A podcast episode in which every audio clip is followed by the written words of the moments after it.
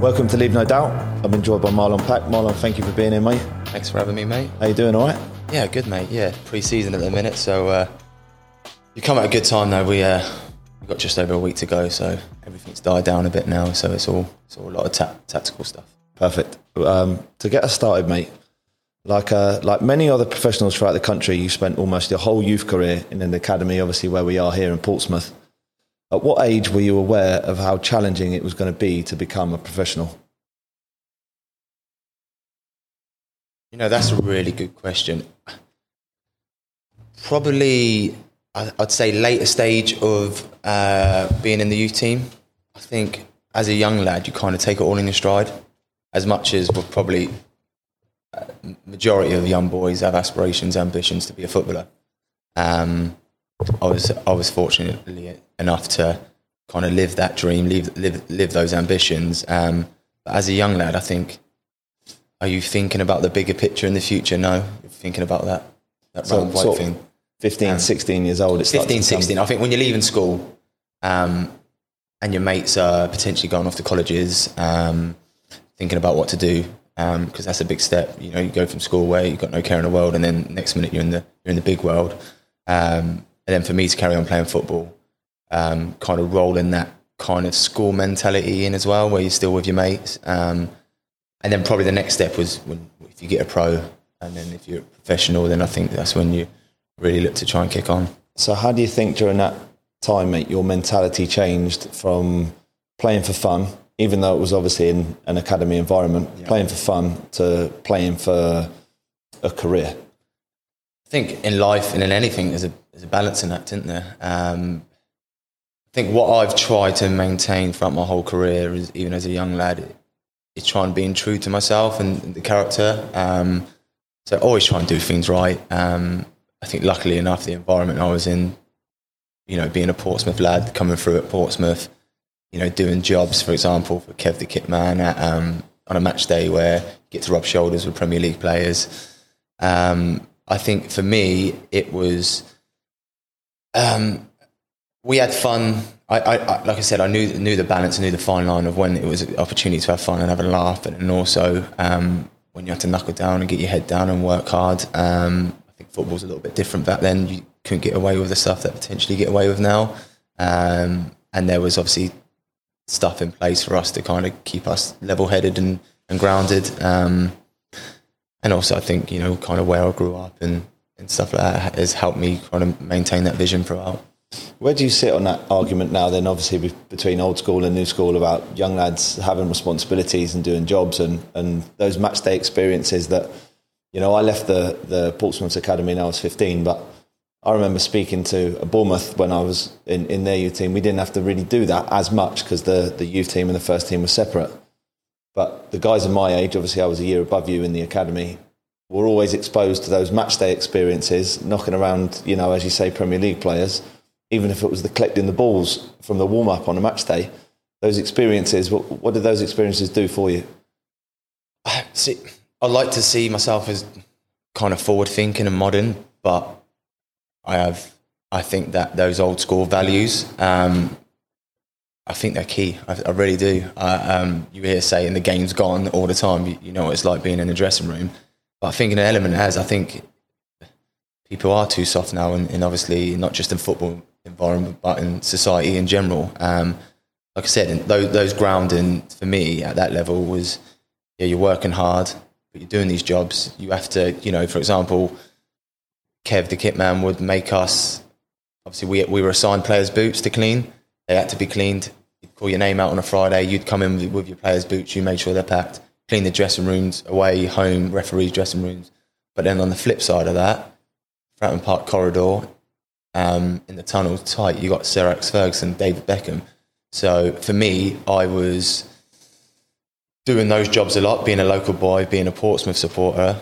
But then I got to watch AC Milan here. I got to so uh, there's a balance in that. Um, I think I think they're key. I think it gives you a good grounding. It, um, it keeps you on your feet, um, and also it teaches you to work. It teaches you to work for, work for things. Um, yeah, so it's a shame that's gone because then you also build relationships. For example, now if I had a boot boy, I, would like to have a boot boy say in my position. So he's coming up to me. I'm building relationships in that way. So he's cleaning my boots, but he's also going. You know, for me, for example, I used to ask questions as a young lad.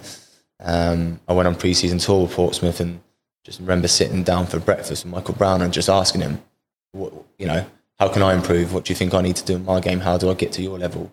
Just just those little hints that I think would be valuable. So I think it, it's really hard in football because I think sometimes the first team is there and then the youth team are all the way there in regards to actual playing career. But you, then you're also you're probably getting a lot of kind of treasures and goals quite early without actually fulfilling a career. Um, and sometimes you get first team environment that you know sometimes the youth team are not even training in the building. So, I you know I, I would love to see that back in some kind of capacities where, like you said, I think first and foremost you're building personal relationships with young lads and um, and fairness. What we're doing here at Portsmouth, I think there might be an element of that, not in regards to the jobs because I think that's completely gone, but kind of trying to nurture and being a mentor to to, to younger players. You've obviously got a very keen eye for the game, mate, and, and there's a lot of pros that, that we will know, and that other people listening hopefully will know that don't like football. They play and and they're not really involved in it. They don't like talking about it, and you know I know that that's not you. Um, to have that confidence, maybe, maybe not even confidence, but to have that awareness um, and that humbleness when you're young to ask older pros for advice. Um, where did that sort of come from? Because uh, I mean, in my opinion, I don't think that exists that much anymore. Like I don't, I don't see many young players asking for advice. I, I, I see young players now thinking that they already know everything. Yeah, I think I think you're spot on. Um, I don't know. I, I, I, I think it's probably having that desire to succeed. Um, and I, I think even now, like, what what have you got to lose? Um, I think ultimately, every person, if you're in, if you're in a young lad and you're in that environment, those people that you should be looking up to. So, for example, if you're in the youth team, uh, the under 23s, you should be looking. For me, even on a Saturday, you should be going to games and watching whoever's in your position, um, watching him play, seeing what he does, and then asking him questions. Um, I, I, don't know what it is. It might be a pride thing, it may be an ego thing. Um, I, I, don't know. For me, I've I just had that ambition to succeed, and um, quite strong to say nothing was going to stop me because there's obviously external factors that sometimes you can't control, but things that I could take control of, I, I try to. I think during that period of time when you were just left school, in those two years that you were in the youth team, I'd obviously left by that point, but even the guys that um, that were in my age group, you were sort of the first batch of players at Portsmouth that sort of rode the wave of the first team in terms of the Premier League. Yeah.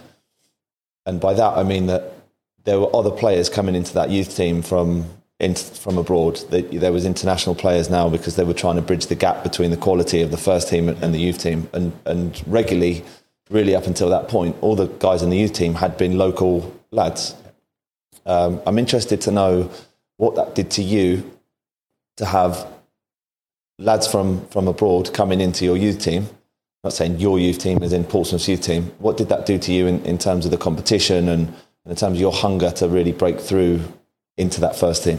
Yeah, I think um, I think it was literally my first year, my as a first year scholar. That was when, in all honesty, the, the club were pumping quite a lot of money into into the youth system. Um, various players coming in from France and abroad and all over Europe, with obviously the rumours of them being on very good money. Um, and you know, some of us on just scholar wage, I think at the time, maybe eighty pound a week. Um, I think you've got to use. I think you've always got to use that as fuel. Um, try and prove that you're better than them. Um, I think we, as a group, we're always welcome, welcoming. But I think for me, I'm looking at these players and think, okay, you're you're being brought in. Now I'm going to show, I'm going to show you that I, I deserve to be here and I'm better than what you're bringing in. Um, that was probably a lot there was a lot of situations like that and examples where even at a younger age, say like under 14s, level 15s, I knew lads that already had scholarships. And as you're aware at the time, you, I was one, and you probably were the same, that you're fighting every year for that renewal. So I was on the kind of one year renewals, and then it might you might get a two year deal. But you know, I'm hearing lads that are signing four year contracts at the age of like 12, like, and they've already got their scholarship. So listen, everyone's an individual, players develop differently, and I'm one that probably got better as I got older. Um, but I think my mentality, my attitude allowed me to stay with those level of players. Probably weren't as good as them as an individual, but um, kind of all round um, allowed myself to kind of compete with them. And then ultimately, I think being as blunt as possible, if you look at the careers that some of these some of these players, I don't even you don't keep in touch with everyone football, as you know. Um, I don't know if some of them end up making a career at all. So it's always interest, always interesting. You always see case scenarios like that. Um, but ultimately, down to your question, I think you, have got to use it as fuel. You've got to use it in a good way. Two of the guys that, that you're sort of talking about there were um, in my age were, were Matt Ritchie and Joel Ward. Obviously, they were the two guys that were sort of like the poster boys for our age group. And don't get me wrong, have gone on to be you know incredibly successful. But like you say, yeah, I was definitely one of those guys who was always questioning whether I was good enough, or at the end of every year, I was, you know, I was never sure whether I was going to get asked to stay or not.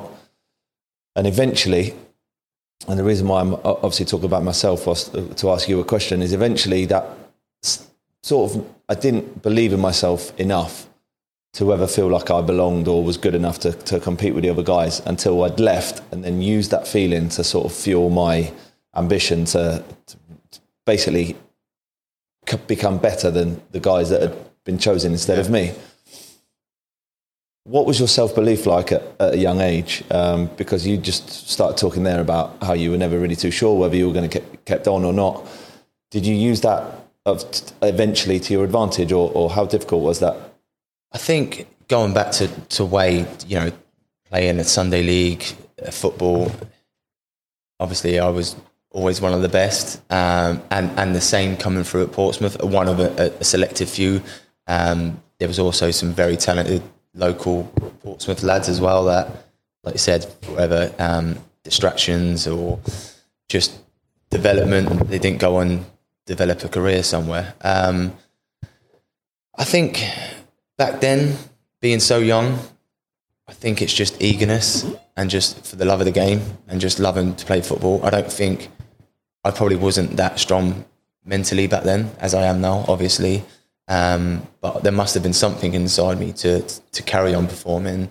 Um, to, to, like I said, to be able to compete with the lads that they're bringing in that should have been better than me, really. Um, like I said, it's only when you look now and think, well, obviously I had the drive. Um, as you're aware, there's distractions as as what every young kids go through, and, and you have to distance yourself from that obviously you weigh you weigh up the scenario. Do I want to be professional footballer or not, or do I want to be out on the streets? It's a no brainer for me, but a lot of people do fall fall fall to the other way and um, fall out of the game from one way or another. Um, like I said, I always had a drive. Teachers had asked me, what, what, did you want to be, a professional footballer?" I'd always practice my signature in in, in my diary. Um, I was quite good at school as well, um, and I think going on trying to be a little bit mature now. I always maintained quite a good school ethic and made sure I got decent grades, but I always could only see myself being one thing. Um, and I don't know whether that just gave me the urge and the edge to, to maintain that and ultimately want to want to succeed. Um, all I could see myself was, was being a, as a professional footballer. So when people talk about manifestation and stuff like that now, ultimately I was doing that at a young age without even realising it. So, what were those early experiences like for you in, in Portsmouth's first team at the time? Obviously, they were a Premier League club, loads of big players. Um, I can imagine, you know, an anxious feeling to, to join in with them in training. And you made your debut as a 19 year old. Um, you end up scoring a penalty on that, yeah. on that night. What those early feelings like? It's really weird because I, obviously I supported the club as, as as a kid a young kid, and as you're aware, living in the area, it it, wasn't the greatest club to support in, in regards to success. And then obviously, like that, there was ultimate success. There was obviously winning the league, and then there was the FA Cup. Um, and obviously, at the time of coming through the youth team, it was when obviously the club was spending money as well. Then that had a domino effect on, on our youth team. We, we used to do like match prep with the first team every Friday. Um, we're talking about England internationals, Sol Campbell, Jermaine Defoe, Glenn Johnson, uh, Diarra, uh, David James, Kanu. Um, I remember playing uh, a reserve game once. Um, I was either on the bench or involved, and Pedro Mendes, Djimi Traore, and Kanu played. They all won Champions League football. Um, it's like it's going back to what I said. It's only once you actually step away from the situation, and now when you're older, you realise you know that, that were unbelievable times, um, and you do take them for granted. Um, but just being a local lad coming through, you know, we had lads eh, all over the UK that were in the youth team that on a Saturday after the game would just go home. So I'd get they'd give me their tickets, and I'd I'd in turn would it, it was that match day duty thing was done on a rota, but I would end up filling in for them a lot of the time just because I like being around the place. Um, a lot different now, as you know, but um, it's just a great environment to be in. It was, and you know, some really good characters there. Um, in regards to one of your first questions and about um, jobs and for the youth team and that, just just how the first team would act. Sometimes you'd be scared of them. I, would be scared. Some I'd, I'd speak to them. I've always been confident, but you're you're in awe of them I don't think young lads are like that anymore, um, which in a way could be a good thing as well. So tell me, is there anything that sticks out in your mind from those experiences? With you know, he's talking about Pedro Mendes, he's talking about having a chat with Michael Brown at breakfast. Um, those exceptionally talented Diarra went to Real Madrid. Those exceptionally talented midfielders that Portsmouth had, that you were able to take anything from during that time. I think if if I knew what I knew now, um, back then I probably would have been more focused on that central position. Um, but I just think small things like, you know, Wellington, where we used to train. So we used to train on the top of the hill. The first team used to train on the bottom. If we're finished before them, you just sit there and watch training all day. Jermaine Defoe scoring goals and whoever making passes. Um, yeah, so it wasn't, I think, until I got into signing my pro that under Guy Whittingham, Portsmouth then made a development squad, so it was those players too good for the youth team. Obviously, not at first team level yet. So those one in between, which I think nowadays is like the 23 squad. So that was when you'd fill in a little bit more with training, or you train on your own, and um, just the level of quality, mate, was you can tell some of them players just just like in the rondos and that it was a level above. Um, and ultimately, I think as as as you're well aware, as everyone, the more you train or play with better players, it ends up bringing bring the quality in yourself a little bit more and makes you sharpening your tools a little bit better. So um, I think being around those players as well. I think even the small things like it's never ever been um, in football for the money, but you see some of the cars and that they're driving, you're thinking, oh, I want that when I'm young. I want that when I'm older. Um, and the stuff that they used to wear, not always my cup of tea, but you know, you, know, these lads are on big money, um, and ultimately that's that's what you want to get to when you're older doing a little bit of research on on you for this conversation, mate. The interview that you've just given at Portsmouth, obviously their emphasis on "Are oh, you coming back?" Um, and they asked you a couple of times about your experiences before, and your reaction to one of the questions was that you were disappointed with your first experience in Pompey's first team, um, and how the experience of being released actually ended up turning into a positive. Um, can you allude on that a little bit for me? Yeah, um, obviously Portsmouth from the age of like six till 20, a um, couple of loan spells in between. Portsmouth at the time of declines probably strong, but have gone from you know established Premier League side to then dropping in the Championship, um, and then that's probably when you're thinking, oh, maybe there's a chance there for me. Um, Matty played quite a bit, and, and Joel was starting to establish himself, and I probably thought I was next in line in kind of like the hierarchy. Um, but obviously it wasn't to be. That's football. Went out on loan. Um, first loan spell was at 18 to Wycombe in League One. Uh, Peter Taylor was the manager, the ex um, England under 21 manager. Did quite well there. New manager come in. Uh, obviously, loan got sent back. Then went on loan to Dagenham and Redbridge in the January window for like a three months emergency, emergency loan spell. John Still was the manager. Um, very direct style of play. Uh, facilities weren't great. Great bunch of lads, men. I'm an 18 year old lad here, um, away from home, living in Essex in a hotel. Um, and then a year after, um, went on loan to Cheltenham for a year, played about 30, 30 odd games. And then ultimately, of course, I was, I was devastated um, and gutted uh, being released from Portsmouth. But it actually enabled me to go and forge a career that I've managed to forge right now because you're kind of getting shoved into the real world. I had to make a name for myself. Luckily, or luckily or not luckily, I had been on loan previously, so I was out there. Um, and I've all, even though when I was on loan, um, you come home quite a lot. Um, so the first time, as much as my loan spells, I'd lived away from home for a couple of days a week. I've, I've had to move out of the city for the first time, um, so you're not in that comfort zone. Um, you're out of a comfort zone and moving to a new place, meeting um, new players. Also, as a signing from a, a, a, a bigger team, there's more expectation. Um, and like I said, for me, really, it gave me that platform to then ultimately go and play as many games as I have done. And like I said, just then probably having a career that I've had is just by going out and playing. Um, and I know football's a little bit different now in regards to the, to the youth setup and the academies and the 23s. Um, but for any young lad I speak to, you have to go out and play football. You have to go out and play football. If you were getting a job anywhere else, people look at your CV and look for your experience. It's no different in football. Um, and I just felt like I matured, obviously as a footballer, but I think more importantly as a human being as well. And um, yeah, like I said, as much as at the time, and it was very raw. Looking back at it now, it was definitely the best thing that to happen for my career. I think that hindsight's obviously wonderful, isn't it? So you know that now, um, but at the time, and I can relate to that because I, I went through that obviously a few years before when you get released by the club that you have dreams of playing for. It's sort of devastating, isn't it? But yeah I had a conversation with someone the other day, and, and we were talking about elite players and how more often than not, I'd argue almost all footballers that have made a career of football, you're now 13, 14 years deep in, into a career, have had at some point something to get over a hardship or, or somebody telling them they're not good enough or being released from a club, something that, that has put them down that they've had to get over. And, and I think really that sometimes separates people who have good careers from the people who obviously, as, as you've previously mentioned, who can sort of wean off and, um, and, and step out of the game. How important, looking back now, were you getting over that feeling to, to you obviously going on to, to have a successful career?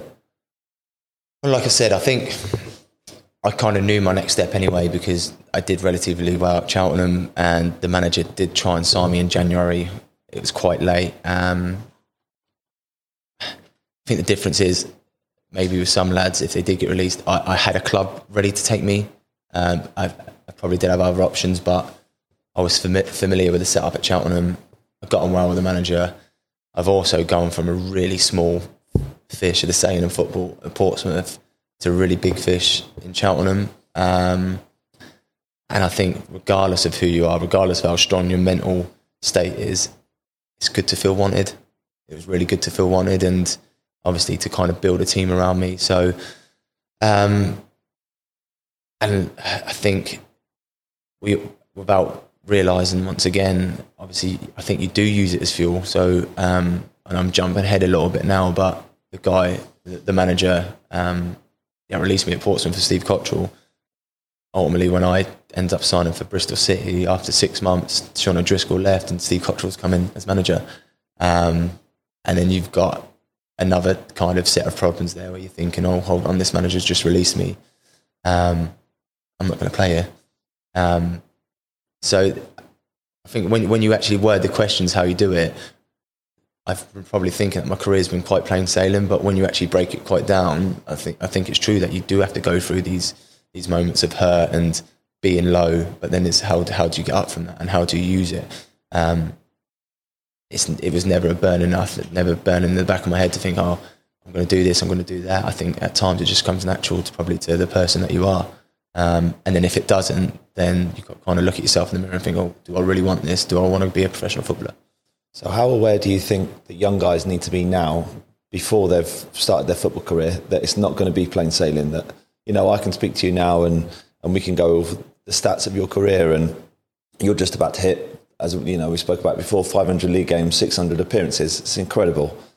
But from the outside looking in, that might seem like, oh, like, well, what an incredible career. That's must have gone so well every single time. You've never had any setbacks, but that's not obviously the case. The reason why you have been successful is because you've been able to get over anything that's been thrown at you.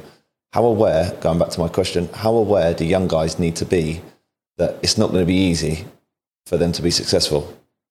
I think I think I can obviously safely say now, obviously with, those games you just said at my age, that I've been able to make it as a professional footballer. But I've also seen cases where lads have been a professional footballer for a year, two years, and fallen out of the game from one way or another. Especially how it's going now with the finances, whether that's uh, an impact of COVID or just football finances in general. Um, it's been a lot harder um, being in a position where you're out of contract in the summer. I I, like I said, I was coming off a um, being out of contract from a championship team for playing a lot throughout my career. Um, I think you have to be aware. I, I don't think you can ever be comfortable, and I think the moment that you start becoming comfortable is then when you've, you've got to start really looking at yourself in the mirror and thinking, do, how am I going to be able to forge a career of longevity? Um, because it's that balancing act again when you go back to maybe getting quite a lot so early in your career without actually. I think work. The, saying working for it is hard because I never come across players that don't work hard. There's some that work hard more than others, but sometimes players are a little bit more talented than others. Um, I just would never ever settle for being okay or good. I think you've always got to keep driving and keep striving for being as best as you can, doing extras, watching watching clips, asking your manager, speaking to players that have been there, um, and ultimately trying to get better each game. And I think being honest with yourself. I think throughout my career, I've been honest with myself in regards to my performances. I think that's key. I think I've always been one that I think you've probably been in a lot of dressing rooms where um, players have probably a, a false sense of their ability and, and what they deliver. Um, I think I've probably always been my harshest critic. Um, I think that's allowed me to continue to improve throughout my career.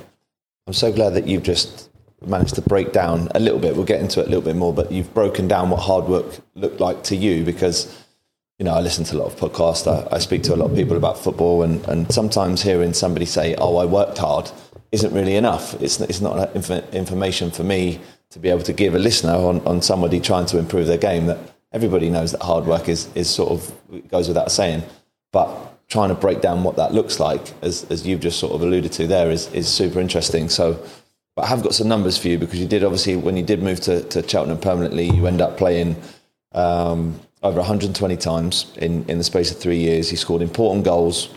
He played in two uh, playoff campaigns, which means obviously you were successful two years running.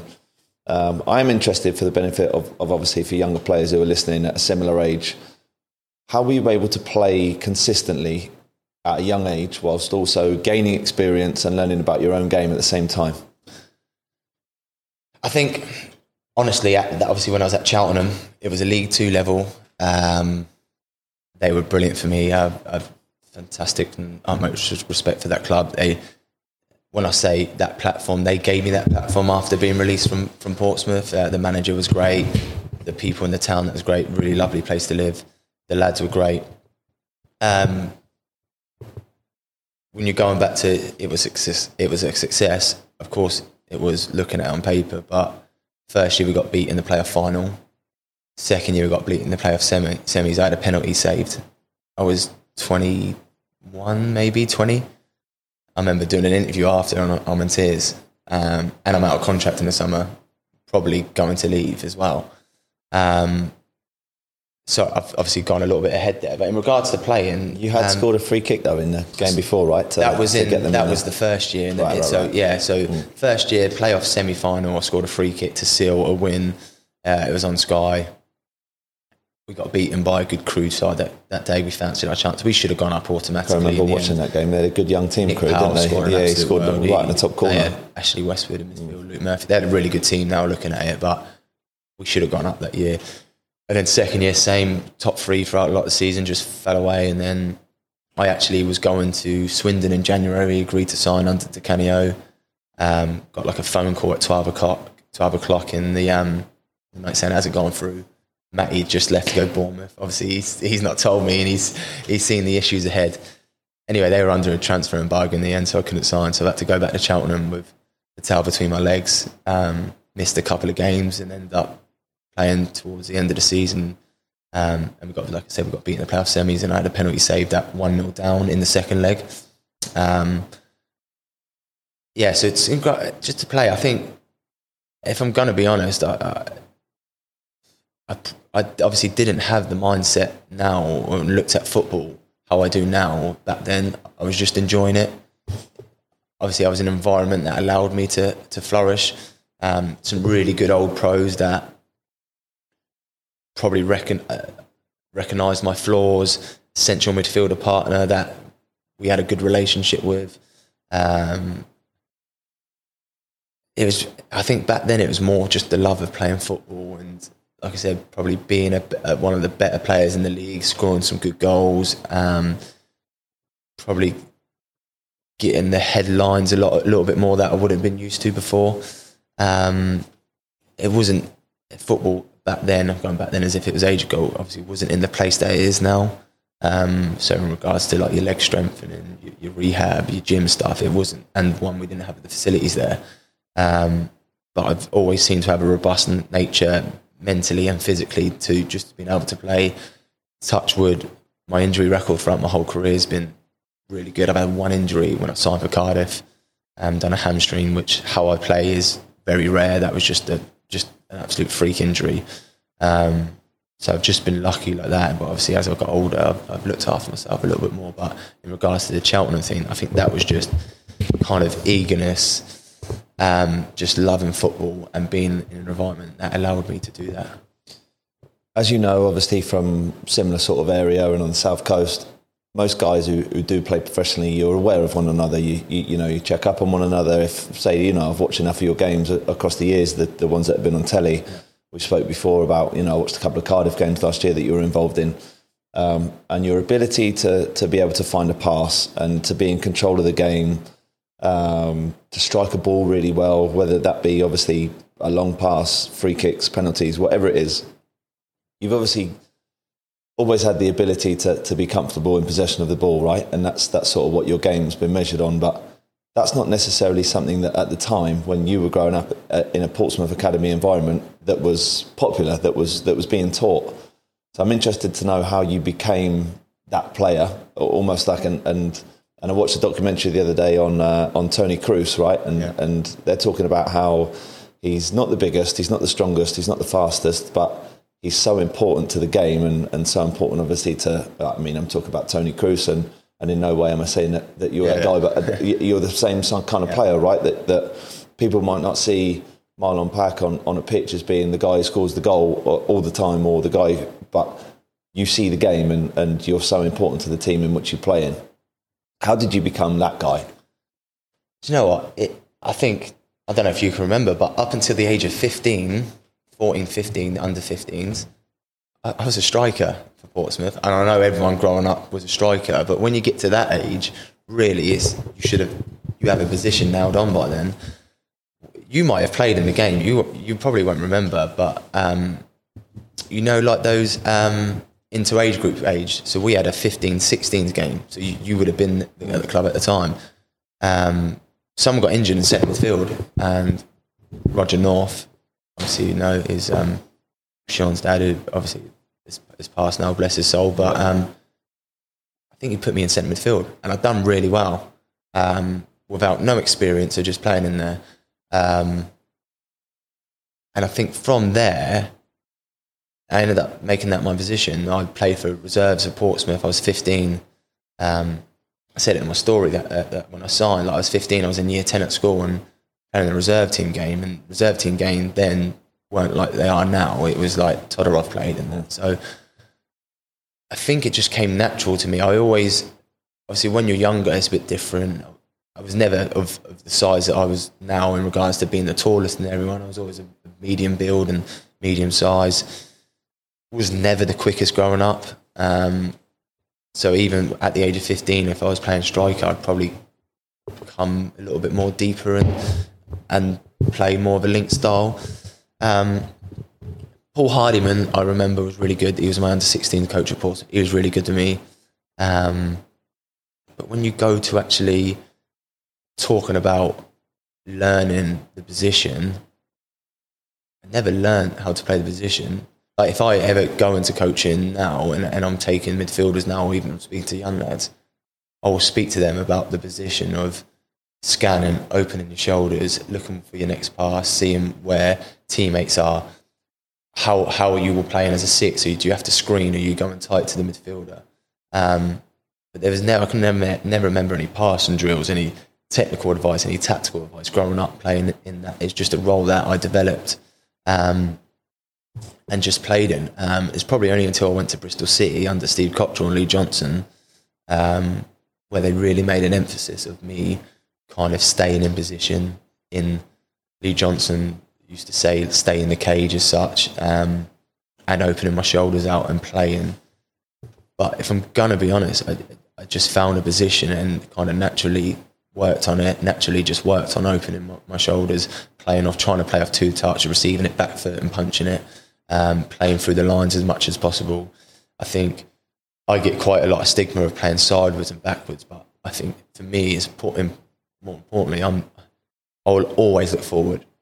It's always been in my nature. It will always be my nature. There's nothing better than crisping a pass through in between lines into a ten, um, giving that reverse pass, playing a big switch, playing a through ball. But I think for me, ultimately, I want to keep the ball for my team. I want to take the steam out of games if you have to if we're under the cosh, I want to I want to receive the ball in tight positions and keep us playing keeping us ticking over.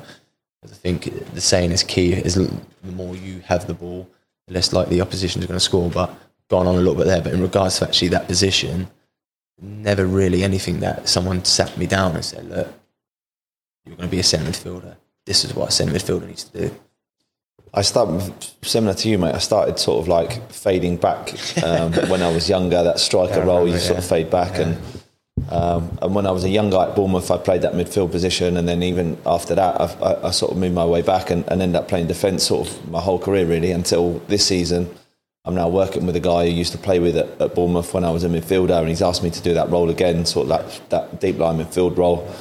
And I find that the biggest thing isn't necessarily the pass in which I pick or, or, or my ability on the ball, but it's the biggest thing is trying to be aware of everything that's going on around you, right? And that makes everything much easier um, that's something that you do incredibly well and always have done. And and but how important? How I'm going to say how important is awareness because it's obviously super important. But how can you train to be more aware? I think ultimately going back to what you said, how do I see it? I think I wouldn't say that position's the glue that holds the team together, but I think you do a lot of unselfish work as a six. You're locking out when teams are attacking. You, you, it might be sound a little bit of it. You don't get the glory as a six. Even even the top players in the world, the only ones that do potentially are the ball playing ones. Um, you do a lot of dirty stuff because ultimately, in my eyes, I'm there to give these forward-thinking players a platform to go and flourish, and for them to go and do their bits in the final third, and then making sure that however we are behind the ball, we're good to then obviously reload the attack, lock out, and then ultimately put fires out and stop attacks. Um, awareness, I, I, my boy plays in, a, in, a, in kind of like a JPL academy, and I've done like a Zoom thing, and a question was, what do you think is the most important attribute for a footballer to have? Um, I didn't say pace because I haven't got that. I said awareness because I just think awareness could be a numerous numerous things in football. Um, uh, you can go back to the simple things of um, obviously awareness of your next pass, scanning awareness of, to see where the defender is when you're receiving, or nowadays of how football is. For me, playing in the six, it's generally the strikers coming in. Um, um awareness of, like I just said, then when your team's attacking, how how are we defending in the attack? Um, awareness of how the game's going, how you're going to manage the game. Hold on, are we getting are we getting penned in here? Okay, we want to play football, but actually, for the next five minutes, we're going to have to play a little bit more direct. We're going to have to manage the game a little bit. So there's so many different variables to have an awareness, and that's why I would go back to having, especially being in that six, where for me you're constantly on the move, constantly on the swivel, on the half turn.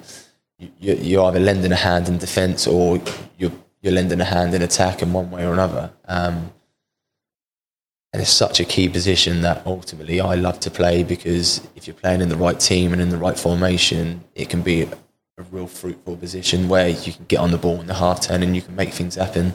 Um, but go, I, you know, I, I, think it's probably one of my main attributes is having good awareness. Um, a lot of the time, I think a, a, a, lot of the times in my early career, youth team and as a young pro, got caught a lot on the ball. Where if you, you're kind of square on, you're receiving, you're not checking your shoulders, and you're kind of bumping into players a lot. I think as I've got older, I've obviously got a lot better in the position. You make it your own a little bit more, and, and you understand like when's the opportunity to open out you should always have that picture in your head before you're receiving the ball. Um, and the best players in the world, the best midfielders in the world, you watch Toni Kroos, Luka Modric, watch their head, they're constantly on the swivel. So, without trying to steal all your secrets, mate, is there anything that you do in training? Is there any sort of drills that you, you go back to, or, or anything that you do consistently within your own training regime that, that helps you with that? Generally, now I think, um, depending on what you do, there's a lot of uh, uh, say normalising a training day. I think as you're you're probably where you've you've been in some format where it's been a warm up, a passing drill, a possession based drill, and then a, a five o maybe. That that is just generalising a date. It's not as simple as that sometimes. I just try and get into good habits in that. Always try and get uh, constantly trying to make it game related, whether that's a passing drill, whether that's a possession, constantly on the shoulder, constantly looking, trying to make it, like I said, as game related as possible. Um, always used to like to do rebound boards. Um, used to have four of them and just pump them in, get on the half turn, swivel, try and move my feet quite quickly. Um, I think I think in regards to possession, in the possession one, I'll try and stay quite centrally a lot um, instead of being on the outside where I'm kind of that link man, and then I've got kind of people coming in from everywhere where even I think you you you'll probably bet me off. Even this, even if they're not there, you can sense someone's presence a lot of the time. Um, and then when it comes to say more tactical work at the end of the week, it's kind of getting in position of more predominantly it's what the manager wants and how he wants the six to be, but then it's more the defensive side of things of kind of screening the striker and then shuffling or nicking the ball from the front. Um, or if you're playing with two sixes, it's having that good relationship where you're dovetailing or one's coming over and you can, for me, seeing the back of the other six's shirt, so you're in good positions. Um, but yeah, I think once again, it hasn't really been one where I've done loads of extra stuff. I just try and maintain it and get into good habits daily. So then you get into good practice for, for a Saturday. We've spoken about overcoming, you know, um, hardships and, and hurdles uh, uh, amongst your career, and something that I wanted to speak to you a little bit about because I'm not sure if it's if it's well documented enough, um, not enough, but whether it's been documented about you and that football can sometimes seem on the outside that everything's perfect and it's and it's been so easy, but that period of time you've obviously spoke about leaving Cheltenham, in between leaving Cheltenham and signing for Bristol City, you know, I know that period of time was tough for you because it didn't you didn't just go from Cheltenham straight to Bristol City, right? You had a yeah. you had a brief moment in time where where you didn't have a club and you weren't sure what you were going to do and you ended up training on your own. And I remember seeing I'm not sure if you remember it, but there was an article maybe in the paper, was there? Yeah, yeah, there was. About what you were doing, why you were doing it and, and what was happening with your career and, and, and you were quite open and honest. I remember seeing that and thinking like how was obviously Marlon gone from from being top boy at Cheltenham to being in this position? Talk to me about that about that time. What happened? Ultimately, it was it was my decision. Um, going back to it, it was just we got beaten in the semi final. Um, had a penalty saved. Like I said, should have gone out that season.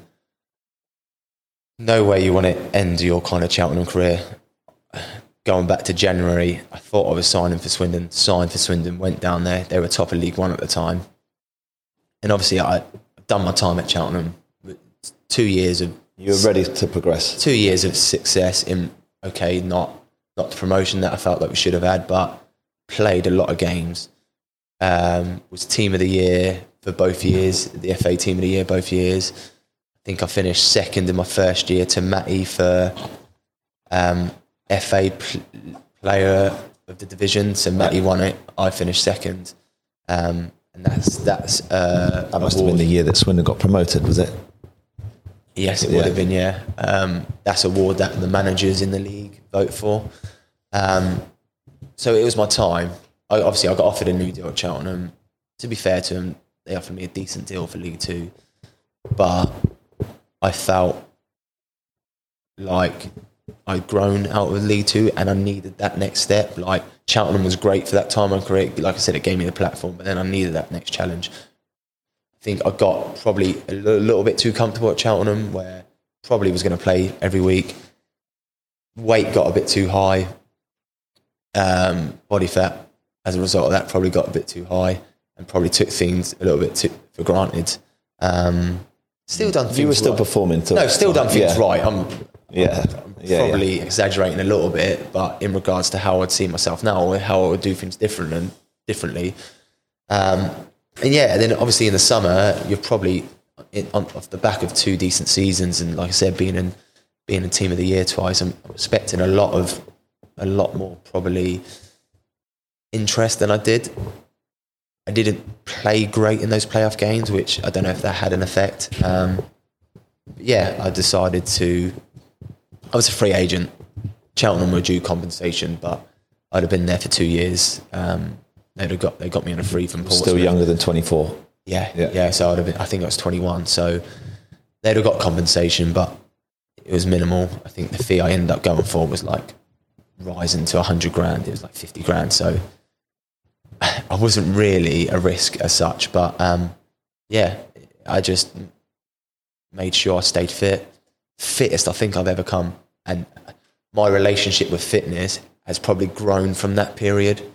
Um, I done some work with Gary Clark here in Portsmouth, who's a PT. My dad's mate growing up played Sunday League, had a gym at Moneyfields. Pompey fan now, so he'll probably appreciate me saying that. Done some work with a guy called Ian Hutton, was um, done some work with Cheltenham, like part time, but really good. Put me up in his flat in Cheltenham for a week. I went back to Cheltenham for a week. Done double sessions with him every day. Um, I don't know if you've done it, but done some sessions with Northie.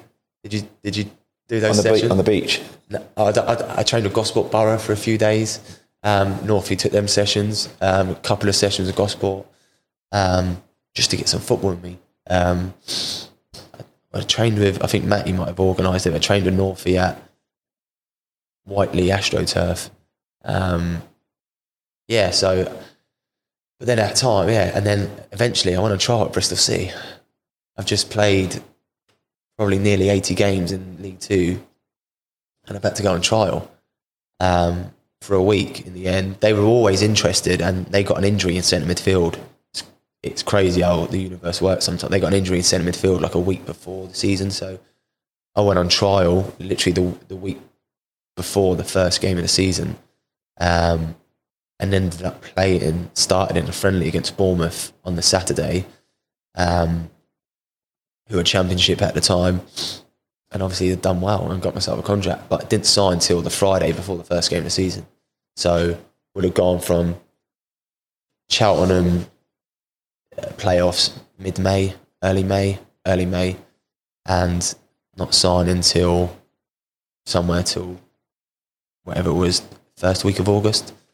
Um, and with one friendly game of football in between. But ultimately, that period of working with personal trainers, doing stuff on my own, um, going to train at Gosport Borough for a couple of nights a week, um, got me in a position where I think I, I think I played I played 80 minutes against Bournemouth and looked really fit. And then, um, yeah, luckily I, not luckily because I've put the work in, but um, you know, football, like you could easily have had a bad game. Some we all have them. Um, otherwise, you're up there. Your career, you know, at this level, you have bad games. That's why we play at this level. But um, yeah, played well and earned myself a contract. I want to try and break down that period of time, mate, if I if I can, really, because I think it's so relatable that, and it's happening a lot now in football. We've just spoken about it, uh, you know, before we started recording about that. We both know people this summer who have who have struggled for clubs, really, and um, and not necessarily that you were struggling for a club at that time, but it obviously didn't happen until the week before the season, and, and that's a long time for a footballer to, to be out of a deal at, at a club. And that whole time that you were using that to stay fit and, and, and to improve yourself, there's almost there's still a, a lot of uncertainty within that, right? So, how did you manage to focus on getting fit whilst also having that you know that uncertainty in your mind? I can imagine it was an anxious period of time for you that you managed to f- sort of fuel that in, in the right direction instead of just thinking, oh, like it's not happening for me. I'm I'm just not going to do anything and and tail away from football. Well, being honest, I think it was getting to a period where I thought I'm going to go back to Cheltenham here with egg on my face, saying I'm leaving, and then I'm going to have to come back begging for them. Sorry, begging for them to take me back, not begging for them as such, but a lot of pride would have been dented there. But the bigger picture was I felt like I deserved or I needed that next challenge. Um, I, I just, I think I always go back to that. I, either it was there was inevitability of me going to play a little bit higher, or I go back to I, I don't even do this now, but manifest that I, I I wanted to play higher, so I just felt in regards to fitness. Because I think if you look at my first two years at Cheltenham, I probably wasn't as fit as I should have been, um, and that period in between probably got. Like I said, I probably am over exaggerating myself a little bit, but that period in between of uncertainty allowed me to work on my weaknesses um, and ultimately made me a better player. Um, so doing that fitness work, working on, like for me, it's it's it's my weakness, which I think a lot of people would say it would be my speed and and um, pace as such. Um, so I'd work on trying to be better at that. Um, I think you can only get so so good as you can work on it, but you can only get as far as you can because ultimately there's there's genes, there's muscle fibers. Listen, you can you can improve to a certain extent with that stuff. Some of us are born with it, some of us not. That's that's that's life, um, and that's genetics. But um, I just kept on chugging away, kept on. Um, obviously, it was just me and my missus there, and I didn't have any any obligations to what I do now with the family and providing for people. Ultimately, I was trying to make the best for my career, which I would have done in any environment if I was, you know, had, had a normal nine to five job. I think ultimately striving to be better. Um, and that period allowed me, with the help of some really good people, that even now I'll always be thankful for because without them realizing they played a quite a big part in me being able to those you know slight sessions here and there, those weeks of going to them to work, um, they they weren't charging me any money. They were doing it out of you know the, the love of helping someone and um, being good people. So I'll always be grateful for them. You know, um, and like I said, they they definitely helped me when I went into Bristol City, being probably the best shape of my career a lot of guys, uh, you know, as I've mentioned, probably will be out of contract even now. We're, we're doing this sort of like mid pre-season, mid July. I'm unsure when, when it'll be announced, but um, as we've spoken about, we, we both know people who are out of contract. Like, what advice would you have for them on what they can do during this time to, to keep themselves in the best possible shape, both mentally and physically? Yeah, I think um, we have mutual friends that are, are in that position, and it's tough. Like I said, me me being out of contract this summer, I know you've been in the same situation. It is a tough because there is external factors. You've got ultimately you've got generally a lot of us have got people to provide for. Um, we've got bills to pay. Um, I know people go on about footballers, but you know at some levels it's not what you think. Um, so you've got bills to pay. You you know you might have a mortgage to pay for, and um, it is your job and as much as we love it, also at the same time, it is a job. Um, I, I, always think just try and stay at it as much as you can. As, if you still got love for the game, um, and probably these moments is when you start questioning whether you do have love for the game, and that's when you've got to weigh up what you want to do. Um, but especially those lads that have experience, I think that's vital because I think in football, um, you can't buy that at times, regardless at any level. Um, people that are good in the dressing room, um, that have played at higher levels, that potentially may have to drop down. I think, I think there's an opportunity for everyone. Just sometimes football aligns itself quite tough at times financially, and being out of contracts, clubs can then use that as an advantage if you've been out of contract for a little bit longer, or if you've, if you've had a, a tough injury record. So. Um, just on the back of what I done, I just try and make sure that I stay ready, stay ready, keep believing that an opportunity is going to come, and when it does come, I'm not trying to play catch up. It's hard when you're doing it as an individual because you can't replicate that football work that you'll do in a group. Um, but try and get to a level where when you do go in, you can try and hit the ground running. I mean, you ended up playing 283. You might like here or there, but yeah. 283 times for Bristol City. You, you know, you end up there for five years. You leave as captain how were you able to join as a trialist? You know what being on, on trial is like, and we all know what being a signed player and having a trialist come in is like. How were you able to go from being trialist to being arguably one of the most important players in the club so successfully? Oh, that's a good question. Um, I think I quite established myself quite early in the team. Um, obviously, I started the first game off the bench, obviously I've just signed on the Friday, so that's understandably. But I did had a, had a decent cameo performance, and I think I was in the team in and out, but majority played a lot of the games that season.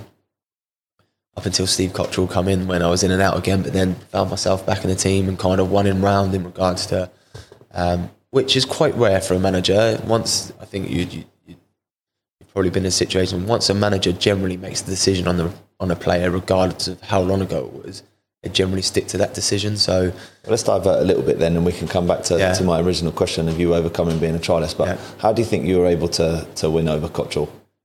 Obviously, I, I, it would have been two and a half years, maybe three years later. So I've got that experience with me.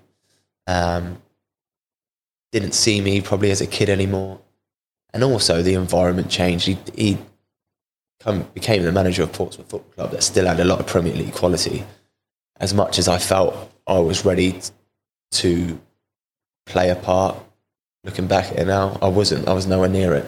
Um, and I'll, like I said, I'll be sitting here saying I'll be thankful to the manager for releasing me.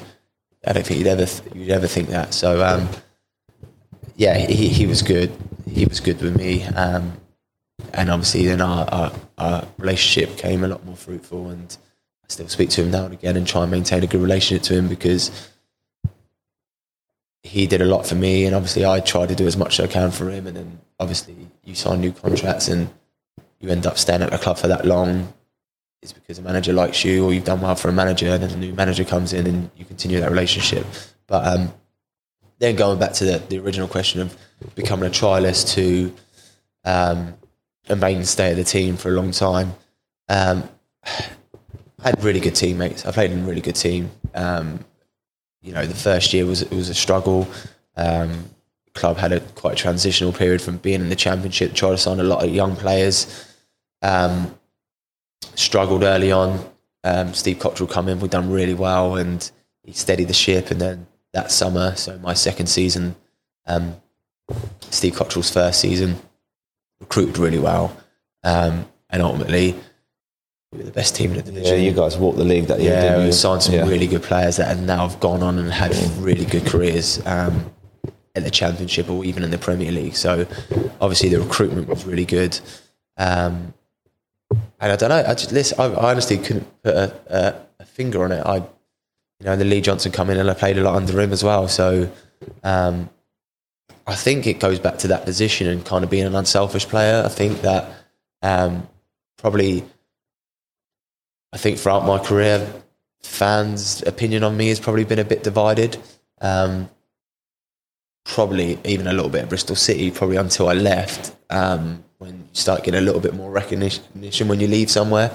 Um, I think a manager they they sense the importance of that position and what you can bring for the team, um, just through you know, for me as well, it's not just on the pitch, it's off the pitch as well. I think you've got to live the life and, and try and be a good role model and, and be a good person. And um, be a good professional and, and do the right things. And then, unless you're super, super, super talented and one of the best, those off the field habits as well help you get to playing week in, week out. I think a manager would rather have 11 good eggs in his team than seven good eggs and four bad eggs, even though some of those bad eggs can potentially win you a game. I think if he could have talented players and those are good attitudes, he'd play them all day long.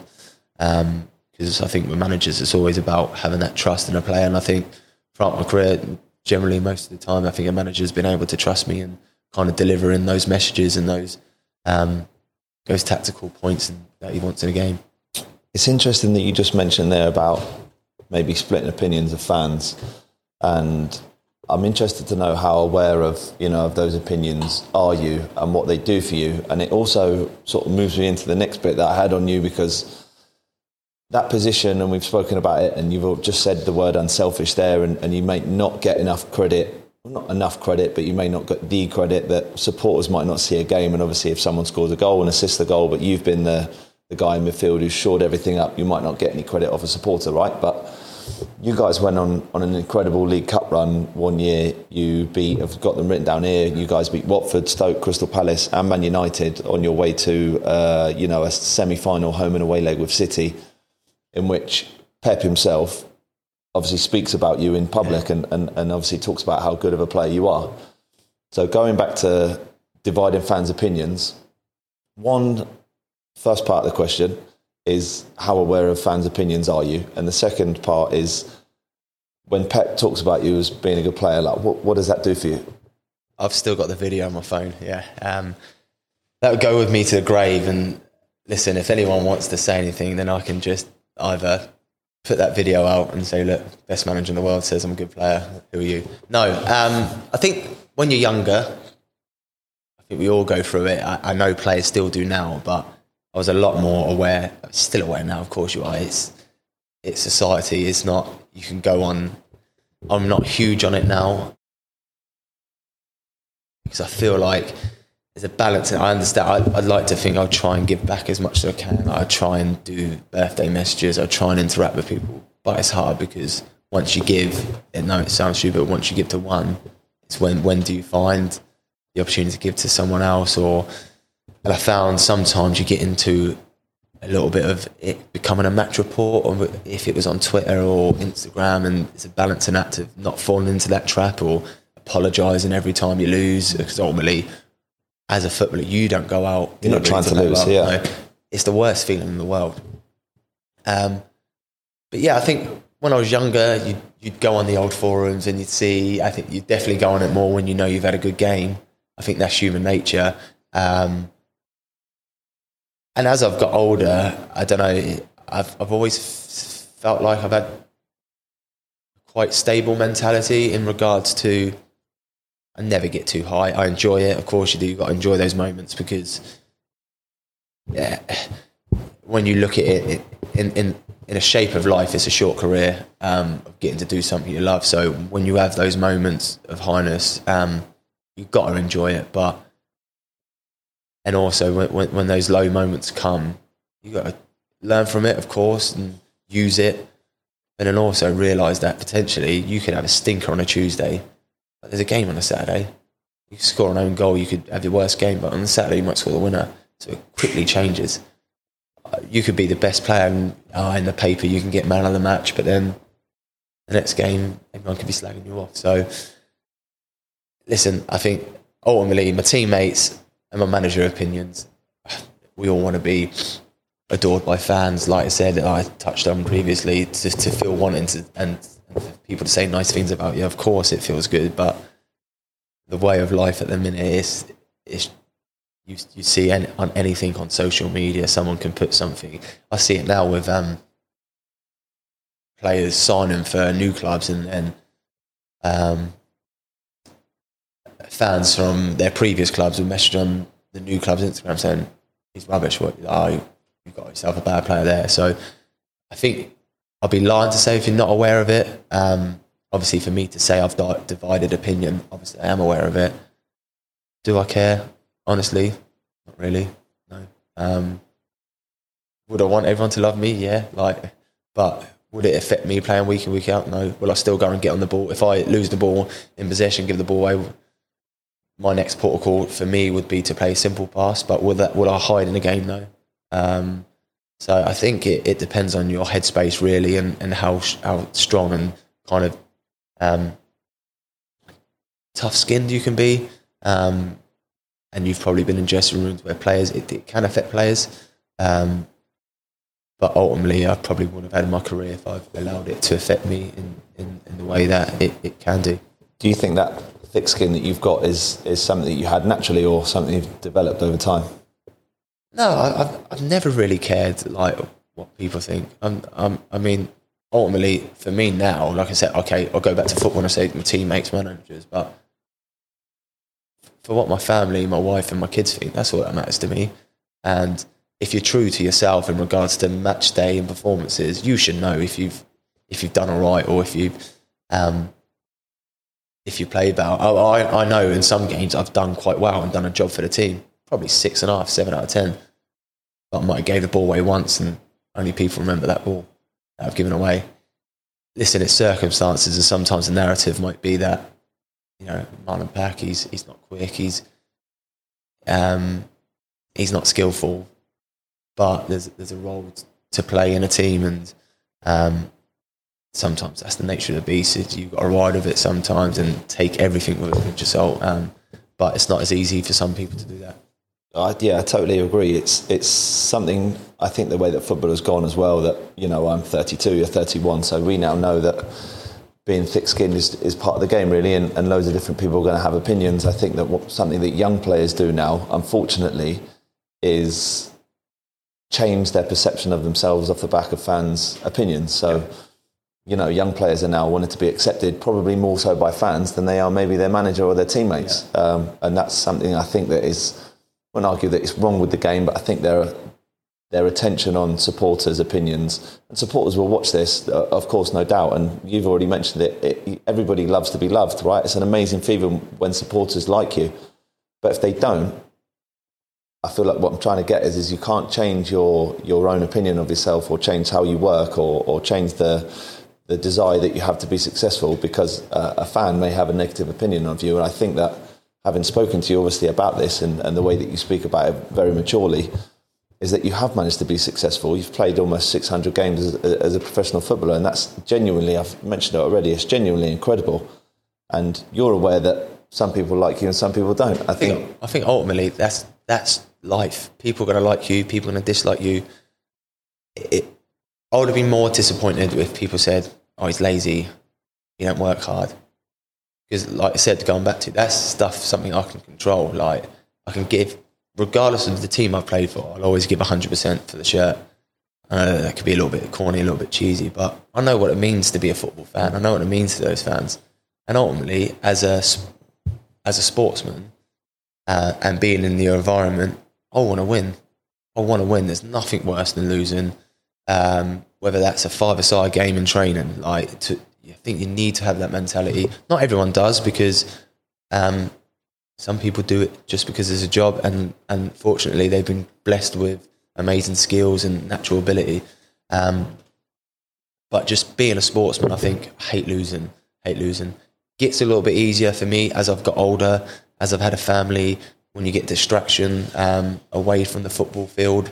Um, Saturdays, half five, I used to be a nightmare. You know, if it was just me and my missus and we have plans for dinner, they they would they would get cancelled. I wouldn't want to be seen out. I'd feel embarrassed sometimes to go out. But now I look at it and think, well, hold on, like it is a game of football, and I know not everyone wants to to hear that. And there's a time of place. I think when you lose certain games and certain performances, just don't go out. Like, and, and weirdly enough, speak listen to Talk Sport at the minute. They're having like a a debate on Jesse Lingard because he's obviously not moved anywhere yet. He's been linked to Nottingham Forest. He's been linked to West Ham. Um, I know this is not about Jesse Lingard, but we're talking about the state of football, and he's posting pictures on TikTok of dancers and that. But the argument was, which I think is a good one, being in the football. Hold on, do you want him to be pictured going out drinking every night? So where's the balance in that here? Like what do you want? Do you want people just to be recluse and just go home from football and just have football? Um, which I think people do and realise you are just a human. Like you're just this normal person that you're luckily to to play football. So. Um, yeah, it's. It, I think you need to be a little bit aware of, of kind of how fans perceive you at times, but it depends how you are as an individual to how you want to take it. And as always, everyone's different, so people will take it differently. I'd also argue that you know that emotive state that you get after games, and for whatever reason they've not gone well, is is part of the reason ultimately why you have been successful as well, because yeah. you cared, you know, in that way.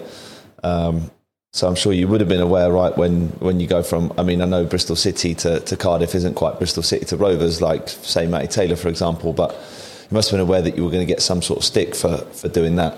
What, what was that like? Yeah, um, yeah, of course. Um, and I've had mates that have done the same move, and um, Bobby, it's actually quite a popular move uh, in a way, isn't it? Quite, yeah. yeah. Bobby Reid done it. He was a close friend of mine. Um, the season before, yeah. Um, I had an unbelievable time at Bristol City. Still live there. Um, I think when you, it'd be one of the clubs that I'll always have a strong affiliation with because I've had, I think, throughout your career, the teams that you have the most success with, if you gain promotion, regardless of what division, the best part of your career is yeah. the best part of your career because you could have a long career, you can have a fantastic career, but you want some glory. Like you could have great finances and earn a great career, might not have to work again, but um, you want some legacy as well. So um, I've been lucky enough to win something at Bristol City and made some great friends. I think if you've been successful with a team in a, in a group, you tend to be closer to those teammates than players that you haven't been that close with. It's similar to Cardiff. They they got promoted. I know a lot of them lads there. Um, are a lot closer just because of the emotions and the bonds and that you share. You see each other daily. You see each other at, in a football environment probably more than you would a lot of your family members. Yeah, success can really create that. And when you're talking about that emotion, you you see players go through injuries, um, be down after defeats. You see people, people, I know it's stupid, but you see people in the showers. You see everything of everyone and what everyone goes through daily. So, and because you're all generally on the same wavelength, you understand each other a bit better and, and you could know someone for a year and he could be your best mate. You know, I had I had a lot of great school friends that I speak to now and again regularly, but obviously our paths were like that. So my closer friends now are the lads that I've been in dressing rooms with because they get it. They, they get it, and also the families get it. The wives get it. It's not just you living the lifestyle. Your missus, your kids are. Um, so it really builds so those strong relationships and bonds. So yeah, so going back to Bristol City and then leaving the Cardiff, I think yeah, it was obviously nature that you're going to get a little bit, but I think deep down I knew I had a good relationship with Bristol City, um, and they probably knew that it was maybe time for me to go. Um, we didn't, we did well at Bristol City with a cut run, probably didn't probably should have got at least the playoffs one season that was there, but they were bringing in some more players, even though I felt like I was a key member of the squad on and off the pitch. Sometimes you have a sense of actually maybe I need to go to once again step out that comfort zone, um, kind of retest myself in a different environment in, in front of uh, new fans. Um, obviously, a new manager, new teammates that you need to try and impress. Um, and also Cardiff just got promoted from the Premier League. It's a, it's a massive club, and it was an opportunity that at the age of 28, I think it was at the time, that probably would have got again in my career. Um, and then, yeah, you, you get the odd um, snake emoji on, on Instagram, but if you can't take that, then, you know, you, you no point being in football. Okay, mate, just to, uh, to finish it off, I've, I've, you know, I've got a few questions that they're, they're quick fire, but they end up being a bit more slow fire because I'll, I'll delve into them a little bit more as we go. But what is the best piece of advice you've ever received in your career? Oh, I'm putting you on the spot with a few yeah. of these. Um, best piece of advice I've ever received. Um, You know, I can't really think of one like, significant advice where I think generally in football, like I think you take segments of a lot of influential people that you've worked with, um, managers, coaches, teammates of, um,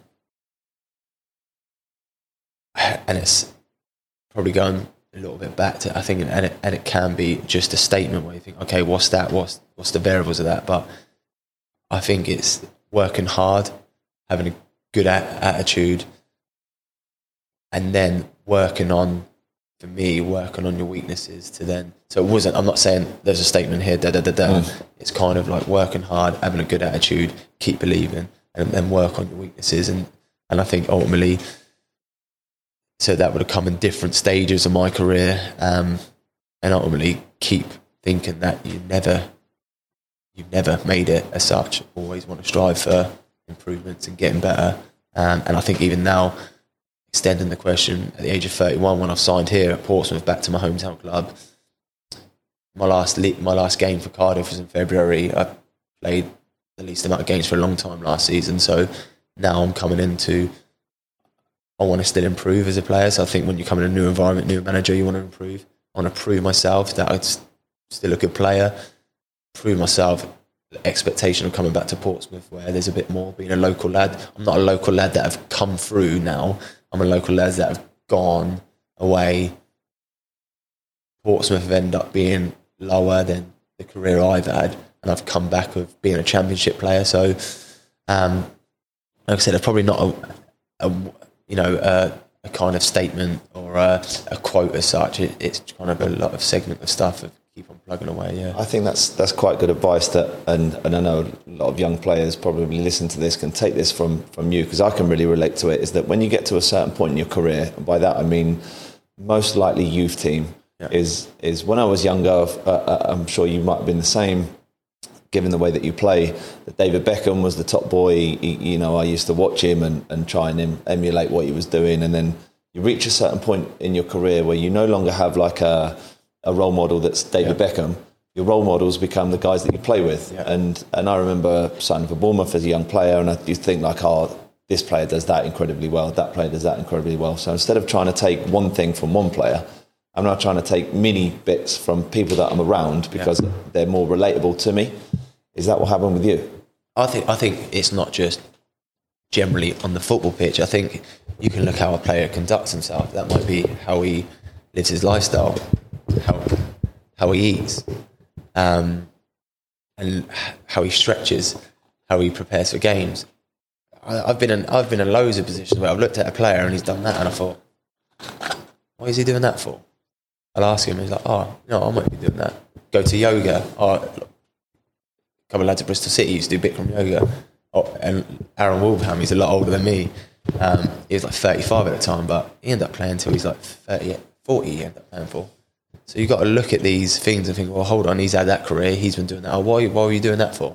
Oh, because, you know, it's allowed me to play for so long. Um, and I think that I will want to play for so long because ultimately I love to play football. And if you love doing something, so I think same as any uh, same as anything. If you love doing something, you try and maximise um, the career as long as possible. Um, so it's not just specifics are generally on the football pitch. It's it's the external of, of football life. I told you there were slow fire questions, mate. They're not, not rolling I'm, off the tongue. Mate, I, I can talk for days. now, so. The um, okay, next one. What was your best performance in your opinion ever? Um, best performance ever. Uh, Too many to choose from. no, there's not, mate. I told you I'm average. That's why I've had a career. I've, I've, um, I think. So I'll go to Cheltenham. It was like I did. I don't think I had a great game, but I scored. Obviously, it sticks out in your head when you score. I scored a, a decent free kick, reversed it, top corner. Um, I think in that uh, in that cup run, um, coming up against Man United for Bristol City, um, playing against Paul Pogba. Obviously, we we won a game. won it two one, coming up against Pogba, played quite well, made a few tackles and then won the ball. Um, there was like a, a, picture going around of Marlon Pack's back pocket, and it was like keys and that, and it was a picture of Pogba. So um, I didn't have him in my back pocket, back pocket, but I played reasonably well, obviously, as we did as a team. So probably not say I wouldn't say it was my best performance, but one that stands, stands out in your mind, in my head just because of opposition and and um, and it being Man United. How did you approach that? You know, probably one of the biggest games in your career, I'd argue, in in the lead up to that. How did you approach it? I th- I think in that occasion, it generally becomes down to the manager's behaviour. I think you you have a sense of him, and I, I think his his demeanour going into the game can be infectious on the lads. So if we treated those games, the Man United game and even the Man City game, which we lost, but we come out with a lot of credit because of how we played, just like it was any other game. We didn't prepare for them any differently. Obviously, you've got to look at the individuals and the different stuff they do in and out of possession. But in regards to what we did as a team, we did it as if we were treating it like a championship game, which was great for us because we were going really well in the league. We had our philosophy and style of play. We didn't tweak anything. Obviously, against the ball, you drop a little bit deeper, but that's just because of the level of opposition. But in regards to being in possession, he wanted us to be brave and I think that's why we come out with a lot of credit and probably why we got so far in the competition because we respected them, but to a certain level. I remember, I remember watching those games, and it wasn't until I watched them earlier this week, obviously, yeah. when I was, you know, doing the, the, planning for this, that I saw the score lines, mm-hmm. and, and, especially in that City game, you know, I knew that you'd lost a, a semi final against City, but I never knew that it was that close. That the, the score line was that close. Um, and you, you scored a header, didn't you? Obviously, yeah. in one of those games, a flying, flying. Yeah, um, yeah. So we, we went to Etihad. I think Bristol City took about seven thousand. We went one 0 up. Yeah, yeah. Won the ball off a press, then won a penalty resulting off that press, um, and then when I'm talking about being brave, we actually were too brave that Man City were playing out from a goal kick. We've had a high press. Bruyne, Bruyne. yeah sometimes you can be too brave in football, and it's it's a fine line of. Um, and then Aguero come on and scored like ninety odd minute header, um, and then yeah, at home uh, we were two 0 down, I think, and then I scored to make it two one a header, and then we got two two, and then in the end we went gun home and they scored from like a a goal kick. So that was like last minute as well. So it was actually like two injury time winners from us drawing the game yes, they were obviously had loads of possession in the game, and uh, we were backs against the wall at times, which you're going to have to be. So um, it, it, was a fantastic occasion coming up against um, those players and going kind of summarising not this podcast, but when you're coming up against those type of players, and and we were a top ten championship team at the time. And when you're coming up to likes of Man City, and they're continuously pressing you. Um, and these are some of the best players in the world. Kevin De Bruyne, for example, um, just his work rate and his ethic, and, and those kind of you'd call them non-negotiables in football. If a player of that magnitude um, and ability can do it, um, then why can't the likes of me and you? I think I, I asked Lee, Lee, Lee, Johnson said to me at the time he'd asked um, Pep Guardiola a question. Um, how do you get? How do you manage the elite players? And it, and his example was it was a one liner basically. Well, if I can get Leo Messi to do it, then everyone else should do it. Um, yeah, so that you don't see the the one thing that I, that strikes me with teams like City and and Liverpool, you know, the elite teams in this country at the moment and the elite players is they don't seem to have that much of an ego you watch City and none of them are like I'm the superstar. They all just they're all combining at all times to be a sensational. Like the football is a joke that they play, but it's not like that. We're looking at one player and pointing him out that he's the top boy of that club. It's that that not having an ego thing. I th- I think is, is there's a lot of there's a lot of gold in that because constantly we're growing up to be the best. Yeah. But then obviously once you're in that team environment and you're at an elite level the best teams are the guys without the egos. I think for me, I've I've been in that situation, or if I can compare it to that cut run, what stood out for me was the difference between Man United and Man City. Um, whereas the Man City team were as one and and looked in sync, and the Man United players didn't. That's not to say that obviously they're unbelievable players, but it just had they had a team feel of out of possession, in possession. Um, you can see like the stuff that they would have worked on day to day, and whereas Man United seemed a little bit more off the cuff. Um, and I'm not saying that that's not an ego thing, but we played for Cardiff, we played Liverpool in February in the FA Cup at Anfield, and it was the same thing. Had that same feel as when I played Man City. Just the continuous of, of the press. Um, they could have easily not not set off, but they could have probably say gone into second gear. Taken it easy. They could have way, taken yeah. it a little bit easy, but they still had the same principles as if they were playing Man City. And obviously, as a player, that's what you want. Um, it was hard in there because you feel like you're winning the you're you're dropping so deep as a team. You're winning the ball back, but then their press in transition so good. They you, you feel outnumbered the whole time. Um, and like you said, I think that's what um, those elite teams. That's what that's what they have. That have, that's what sets them so far apart from probably the other teams that you feel like should be competing, but they don't because particularly in the Premier League, Man City and Liverpool are obviously the best to do it, and probably in in Europe as well. Who's the best player that you've played with? Played with oh um.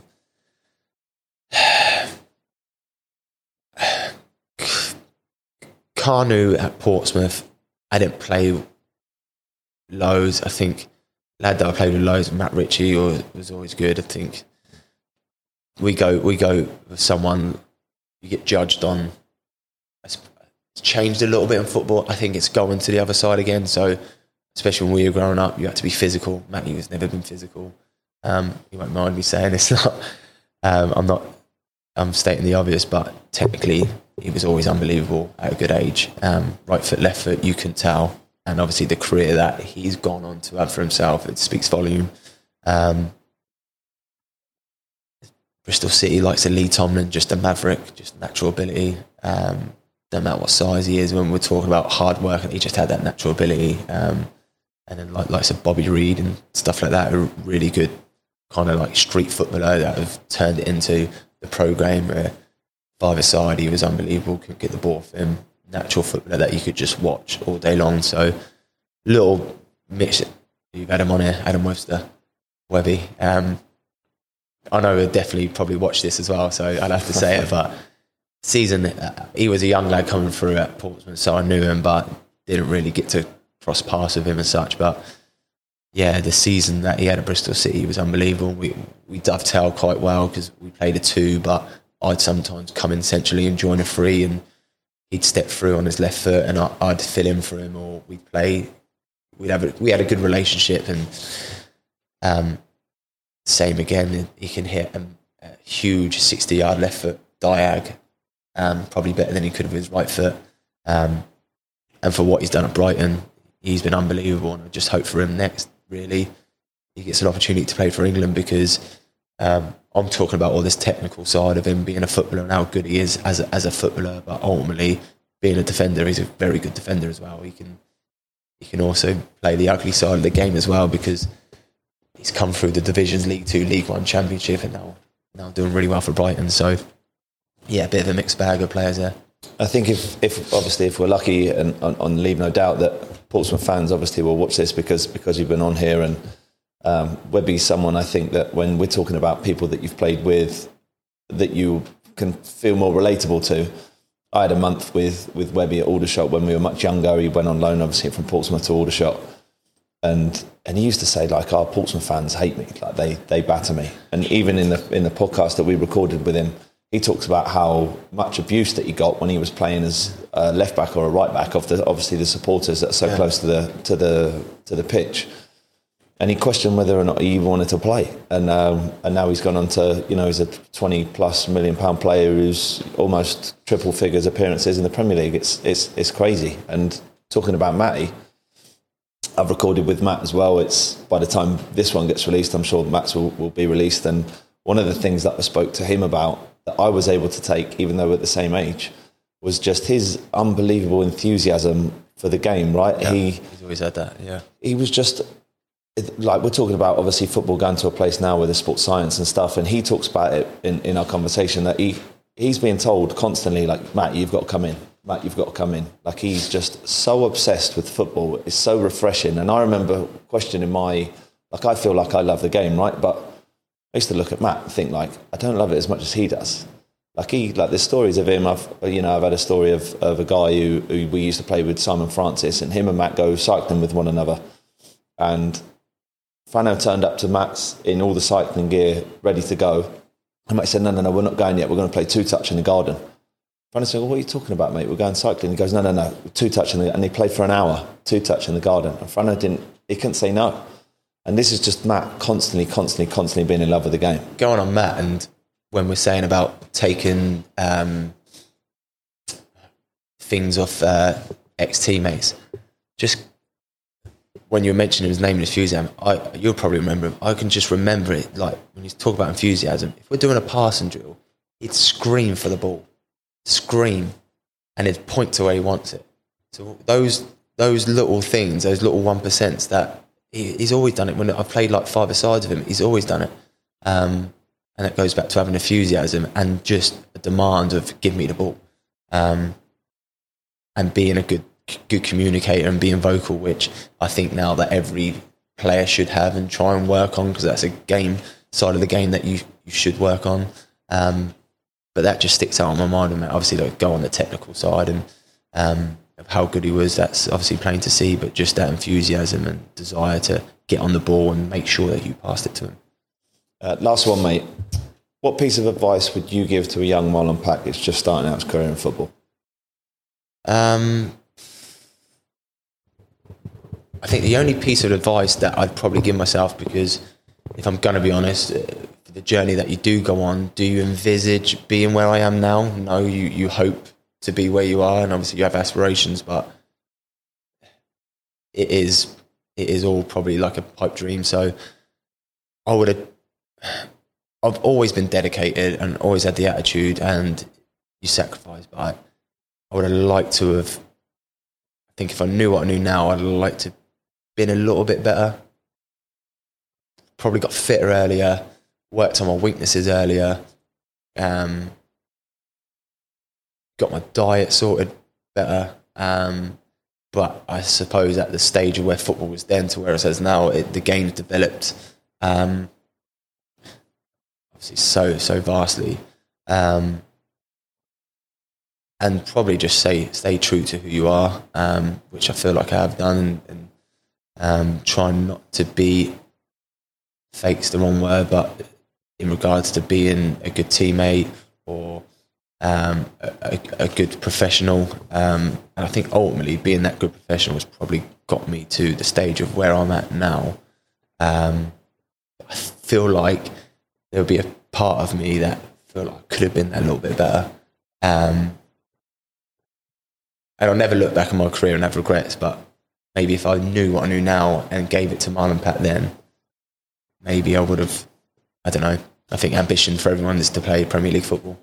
It's the dream growing up and might get there, but realistically, um, the opportunity for me to do that was probably to get promoted with a team from the Championship. So, got a little bit of work to do here at Portsmouth, but never say never. But listen, Marlon, I appreciate it, mate. There was so much gold dust in, in Cheers, that mate. conversation that that was genuinely incredible. So hopefully a lot of people listening will be able to take a lot from that and, and use it in their own games. But thank you. Um, I really appreciate your time. Cheers, mate. Thanks for having me on.